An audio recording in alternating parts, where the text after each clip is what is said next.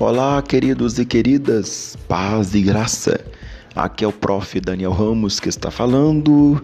É uma alegria muito grande tê-los comigo aqui no meu podcast. A temática de hoje é bem complexa: solicitude. Em Atos 13, verso 3 diz assim: Então, jejuando e orando e impondo sobre eles as mãos, os despediram. Amados e amadas, o restaurante El Bulli, que fica duas horas ao norte de Barcelona, ele é tão famoso que os clientes devem reservar uma mesa com seis meses de antecedência. Pensa numa coisa dessa.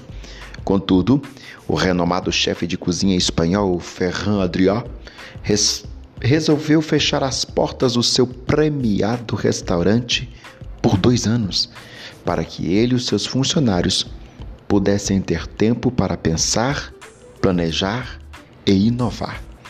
O chefe disse a uma renomada revista de bordo, aspas, se estamos ganhando todos os prêmios, por que mudar? Trabalhar 15 horas por dia nos deixa com pouquíssimo tempo para criar. Fecha aspas. Em meio ao grande sucesso, eles investiram tempo para que o que era mais importante fosse primazia para sua equipe.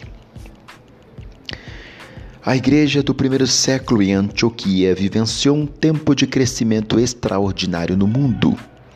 Como vai dizer o texto de Atos 11, 21, muitos, crendo, se converteram ao Senhor.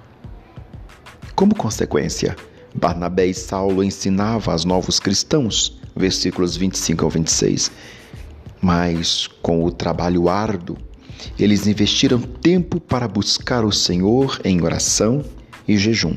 Atos 13, 2 e 3. Por meio dessa atitude, Deus revelou seu plano de levar o Evangelho à Ásia. Poucas pessoas podem parar por dois anos para pensar e planejar, mas todos nós podemos arrumar tempo em nossa agenda para buscar ao Senhor com seriedade em oração.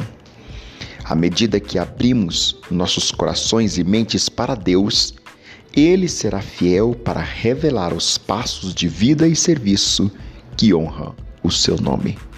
Quero despedir vocês com um conselho, e este é o conselho de hoje. A oração é tão importante quanto respirar. Deus abençoe a sua vida. Obrigado.